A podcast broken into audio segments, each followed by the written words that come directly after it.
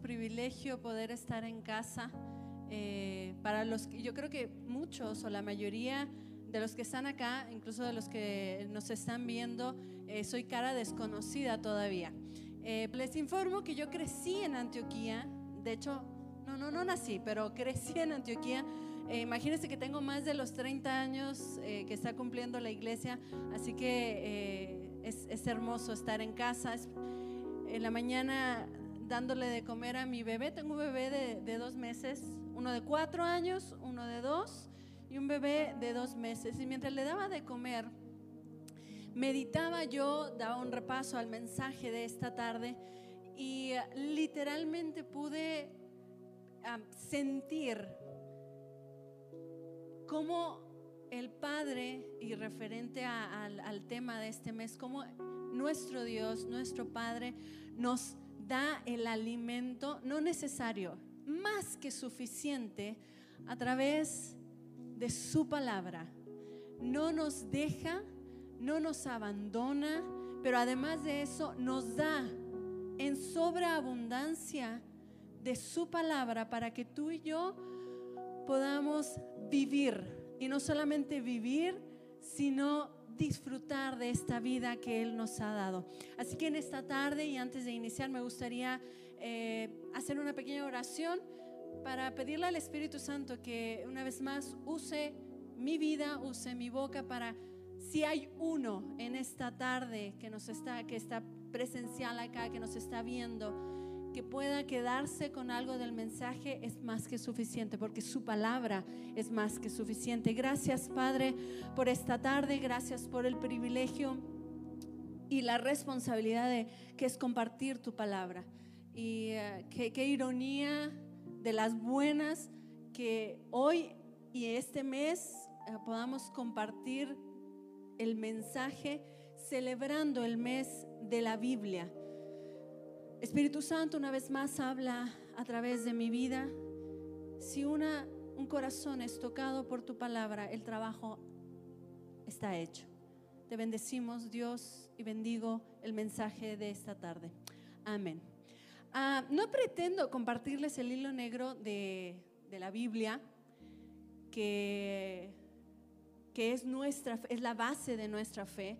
Sin embargo, el propósito del mensaje de esta tarde es que conozcamos, para aquellos que desconozcan, reafirmemos y recordemos el origen, el fundamento y el valor esencial de este libro que es la base de lo que tú y yo creemos que es la Biblia.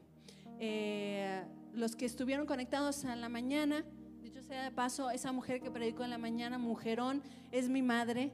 Eh, Así que todo lo que ella haya dicho en la mañana, y la vi, tuve el gusto y el placer de verla, es real, porque me consta que es una vida que ha vivido la palabra, que ha disfrutado la palabra, que la ha puesto en práctica. Y bueno, ella daba este dato y creo que eh, es importante saberlo, que el mes de octubre se celebra, es el mes de la Biblia. Hay muchísimos datos que usted puede averiguar en internet acerca del por qué, del cómo, eh, y no es, un, no, es este un mensaje para darles datos. Sin embargo, eh, sí es una buena excusa para celebrarla, celebrar el mensaje de Dios a través de la Biblia. Ah, desde que yo tengo memoria, y literalmente esa expresión conmigo no aplica porque yo soy como Dory, ¿vieron la de la película? Tengo falta de corto, mediano y largo plazo de la memoria, pero tengo muchos recuerdos eh, de mi infancia. Nos despertábamos a las cinco y media de la mañana, fíjate cómo, cómo sé de datos, cinco y media de la mañana, teníamos media hora para alistarnos, mi mamá siempre nos, nos dejaba que el, la vestimenta, eh, nosotros podíamos ocupar 29 minutos en cama, pero el minuto ya teníamos que estar, a las 6 de la mañana teníamos que estar sentaditos con nuestra Biblia y con un cuaderno a un lado y con una, pluma, porque tomábamos la siguiente media hora para leer eh, su palabra y después hacer un resumen de lo que habíamos leído. No soy perfecta, mis hermanos tampoco lo eran, ni lo son. Y debo confesar que muchas de esas veces, es más, encontramos la táctica de cómo leer la Biblia durmiendo. Lo confieso, madre, te lo confieso aquí en, directo. Eh, y fueron muchas veces en que nos quedábamos así, y, es más, movíamos la cabeza como para decir, hoy sí, estoy reflexionando. Pero yo agradezco, y fueron años, años, yo agradezco hoy que haya habido una mujer y un hombre que invirtieron todas sus mañanas para sentarse con nosotros y darnos la herramienta, no una herramienta, la herramienta de vida. Como dato importante, la Biblia, tal y como la conocemos, ya no en el celular, pero todavía tal como la conocemos en físico, fue recopilada por primera vez en la historia en el siglo III antes de Cristo cuando 70 sabios judíos fueron invitados por el rey Ptolomeo II a acudir a Alejandría. Son datos que no sé si le van a servir para algo, pero es bueno que lo sepa. Eh, para aportar la famosa biblioteca del pueblo judío y fue ahí donde se recopiló todo lo que conocemos como la Biblia. Pero más que datos de cómo llegó de manera física ¿Usted se ha preguntado por qué, cómo, cuál es el origen de la Biblia? Si usted es curioso como yo, y cuando, me, cuando leí que me correspondía este mensaje, de verdad se me revolvió el estómago, me revuelve el estómago tener que compartir eh, de algo tan, tan sustancioso, tan grande como es la palabra de Dios. Mire esto, uno de los sinónimos más apegados al significado de, la palabra origen es causa, entre muchos de los sinónimos. De hecho, el mensaje de esta tarde lo llamé así, causa y efectos, no causa y efecto, causa y efectos. El origen y los efectos del origen. ¿Qué es el origen? ¿Quién es el origen? ¿Quién es la palabra? ¿Qué es la palabra? Entonces me lleva a leer nuestra primera, este va a ser un mensaje lleno de versículos, discúlpeme usted, pero si estamos aprendiendo de la palabra, vamos a leer mucho la palabra. Eh, Juan 1, versículo del 1 al 14, lo leo en la traducción lenguaje actual. Si usted tiene otra traducción, no importa, úsela. Si lo trae en físico, úselo. Si lo trae en celular, úselo, léalo conmigo. Ah, antes, y pongan mucha atención por favor, me encantó esta traducción, antes de que todo comenzara, o sea, Génesis 1.1, antes de Génesis 1.1, ya existía aquel que es la palabra. La palabra estaba con Dios y la palabra era Dios. Cuando, cuando Dios creó todas las cosas, ahí estaba la palabra todo, diga conmigo todo, todo fue creado por la palabra y sin la palabra nada se hizo. De la palabra nace la vida. Respire conmigo. Haga esto. De la palabra nace la vida. Y la palabra que es la vida es también nuestra luz. La luz que alumbra en la oscuridad y nada puede destruirla. Nos brincamos al versículo 10. Aquel que es la palabra estaba en el mundo. Dios creó al mundo por medio de aquel que es la palabra. Ahora le pregunto, ¿quién es la palabra? Es así o más o más claro, ¿no? Cristo, repita conmigo, Cristo es la palabra. Entonces, por deducción, diría mi madre, por sentido común, si Cristo es la palabra, cuando yo leo a la Biblia, la palabra, ¿a quién estoy conociendo? A Cristo. ¡Wow! Yo me acuerdo cuando, cuando conocí a mi esposo, un hermoso argentino, hace un poco más de 11 años, eh, nuestra, nuestra primera y corta primera etapa de amigos, en ese entonces existía el Messenger. ¿Alguien le tocó el Messenger? ¿O estoy muy vieja? Estoy muy vieja, ¿no? confiéselo. Eh, y, y me acuerdo que este proceso de conocerlo a través del Messenger fueron a través de las palabras. Y era, eh, se me revolvía el estómago. Aquellos que están enamorados, o que se enamoraron, o que vivieron esa etapa de enamoramiento de novios, que se les revolvía el estómago, ahora es cuando está escribiendo, ¿no? Y en ese entonces, eh, literalmente cuando se conectaba y aparecía una ventanita, se me revolvía el estómago.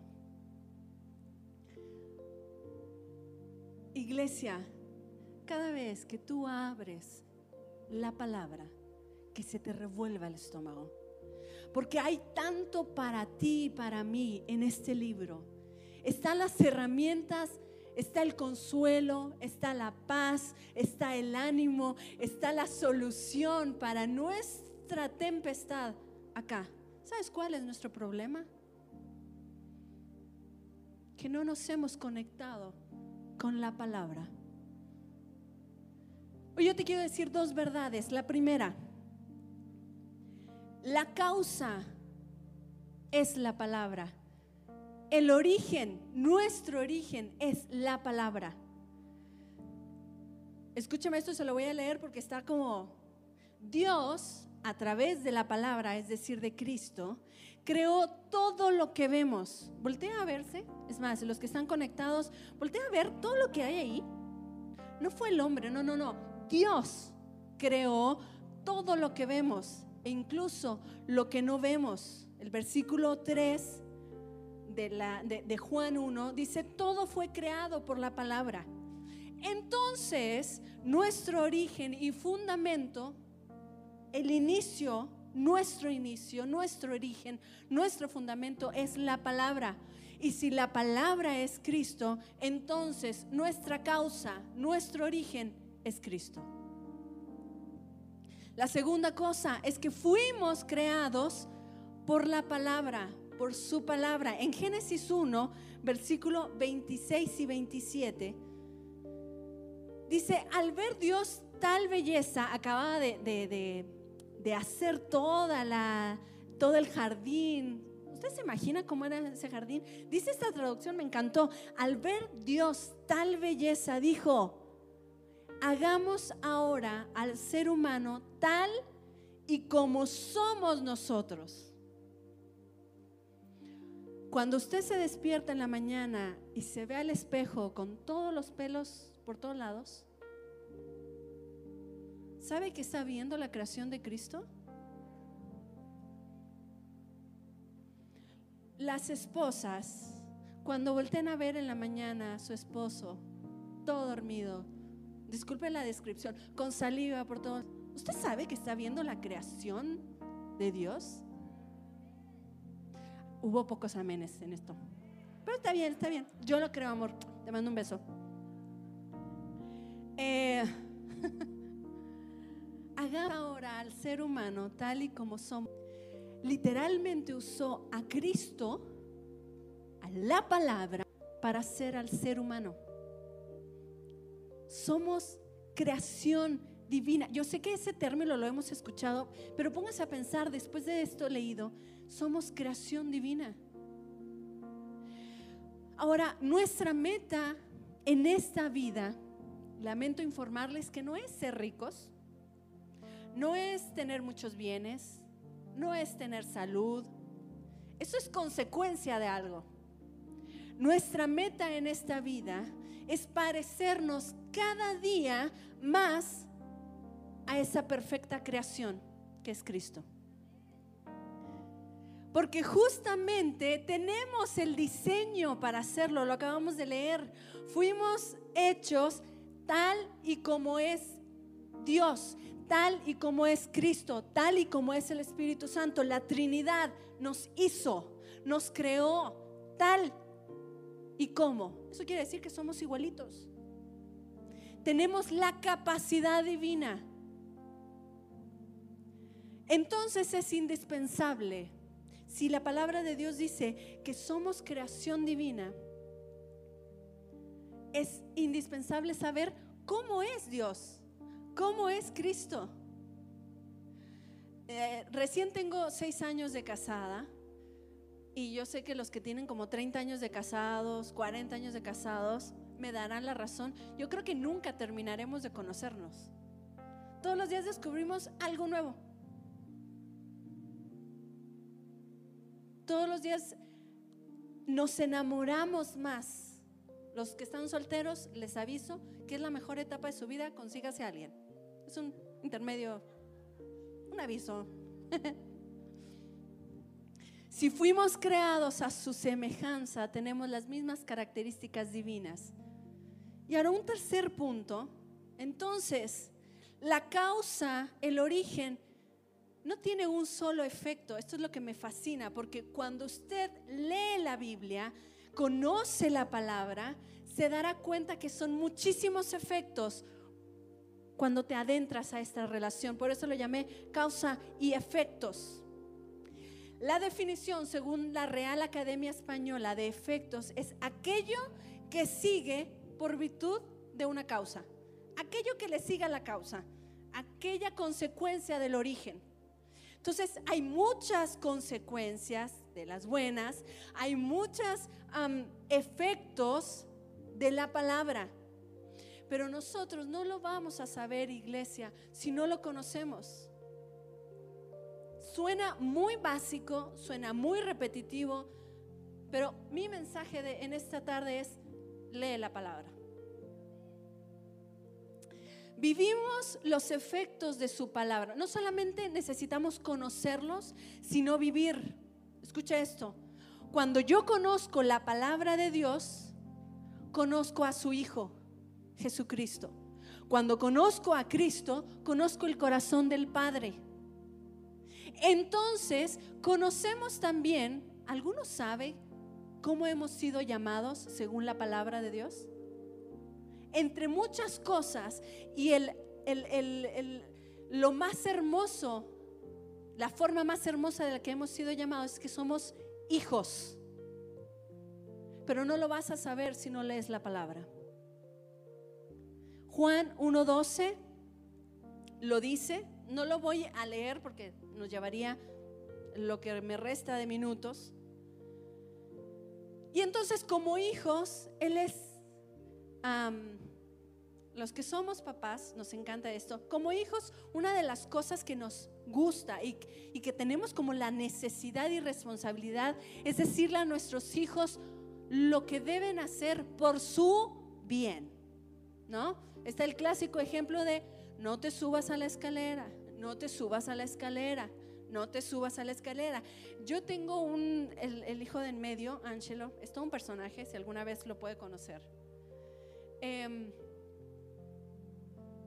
esta semana, eh, por alguna razón, ya sabe que a los papás todo se nos olvida, dejé un plumón permanente en la mesita de la, de la sala y le puedo asegurar, no pasaron ni cinco segundos. Yo estaba cocinando, él estaba en la sala y de repente él es muy ruidoso y de repente silencio. Uy, ya el corazón de madre me dijo, algo pasó. Cuando fui, y esto es algo que le hemos dicho una y otra vez, una y otra vez, no lo hagas, no lo hagas porque hay corrección. Cuando fui, la mesa blanca de, de la sala estaba llena de arte. No voy a llamar así, arte. Y entonces como él sabía lo que venía, es un clásico porque tiene ojos muy grandes, abre los ojos sonríe y dice, amo. Es lo único que sabe decir ahora. Y recordando este pequeño suceso, es, es literalmente Dios a través de su palabra, hey, haz esto, te conviene hacer esto, te conviene hacer aquello, pero no lo vamos a saber si no lo leemos. No me crea a mí, por favor, no me crea lo que le estoy predicando, lo que le estoy compartiendo léalo. Aduéñese del mensaje más romántico que jamás va a tener. Como hijos, una de las tantas cosas que a nuestro Padre le gusta hacer y hacer es alumbrar nuestro camino. Salmo 119, 105 dice, tu palabra es una lámpara que alumbra mi camino. Y cuando vamos caminando este trayecto, vamos conociendo lo más profundo. Por eso cuando lo llegamos a conocer, somos libres. Juan 8:31 dice, y conoceréis la verdad. Es decir, y conocerán a Cristo a través de su palabra. Y cuando lo conozcan, serán libres. La palabra es libertad, te trae libertad, trae consuelo a los corazones afligidos. La palabra trae perdón. Aquellos que por años hemos batallado con perdonar. La palabra trae vida y no solamente cualquier vida, trae vida en abundancia. La palabra trae conocimiento de mi diseño. ¿Por qué estoy aquí? ¿No se lo ha preguntado en esta cuarentena? ¿Para qué estoy aquí? ¿Sabe qué? lea la palabra. Salmo 139 dice, tú conoces todo de mí. Cuando me siento, cuando me levanto. ¿Quieres averiguar para qué estás en esta vida? Lee la palabra. Cuando yo conozco y uso la palabra, tu vocabulario trasciende. Eclesiastés 10:12 dice, cuando el sabio habla, a todos les caes bien. Cuando el tonto abre la boca, provoca su ruina. Y todo suena muy prometedor, pero si hoy no tomamos la decisión de no solo leer la palabra, sino conocerla y sobre todo vivirla, será muy complicado disfrutar de sus efectos. Dice Santiago 1:22, no se contenten solo con escuchar la palabra, pues así mismos ustedes se engañan. Llévenla en práctica, vívanla. Y cierro con esto. Si hoy estás vivo es porque tu carrera continúa, porque hay que, hay que caminar ese camino. Nuestro conocimiento de la palabra, es decir, de Cristo, nunca, repita conmigo, nunca será suficiente. Seguimos madurando, seguimos conociendo, seguimos creciendo en Él. ¿Cómo? Muy sencillo leamos la Biblia, conozcamos el corazón del Padre, de Cristo. Conócelo, ámalo, vívelo. Este proceso continuará, dice Efesios 4:13, versión lenguaje actual, hasta que todos, y todo nos incluye acá, todos los que nos están viendo, alcancemos tal unidad en nuestra fe y conocimiento de la persona de Cristo, que seamos maduros en el Señor. Es decir, hasta que lleguemos a plena y completa medida de Cristo. Esa es nuestra tarea hoy. Mi pregunta es, ¿qué tanto de Cristo estás siendo hoy? ¿No es suficiente? Regresa a la palabra. Entérate cómo hay que ser papá, cómo hay que ser mamá, cómo hay que ser hijo. Entérate cómo hay que perdonar. Entérate cómo hay que disfrutar, cómo hay que pasar la tormenta. Todo está en su palabra. Yo te pido que te tomes. Tómate un minuto, dos minutos mientras escuchamos esta canción. Para tomar, no es un mensaje de pobre de mí, no, no, no, no. Para tomar decisiones. Decide conocer a Cristo cada día más profundo. Es que yo ya acepté al Señor. No, no, ese es el principio. El trayecto se encuentra acá. Gracias por haberte unido a nuestro podcast. Si te gustó, compártelo en tus redes sociales, toma una captura de pantalla y mándaselo a tus amigos, a tu familia. Te damos gracias por haber invertido de tu tiempo y también gracias a aquellas personas que a través de su generosidad hacen que este ministerio sea posible. Si Antioquía es de bendición para tu vida, te invitamos a que nos ayudes, este mensaje de esperanza pueda llegar a más y más personas. Puedes ver en la descripción de este episodio la manera como puedes ser contribuyente en este gran sueño Y si tienes algo que compartir en tus redes sociales, taguéanos arroba iglesia.antioquia. Nos escuchamos a la próxima. Gracias.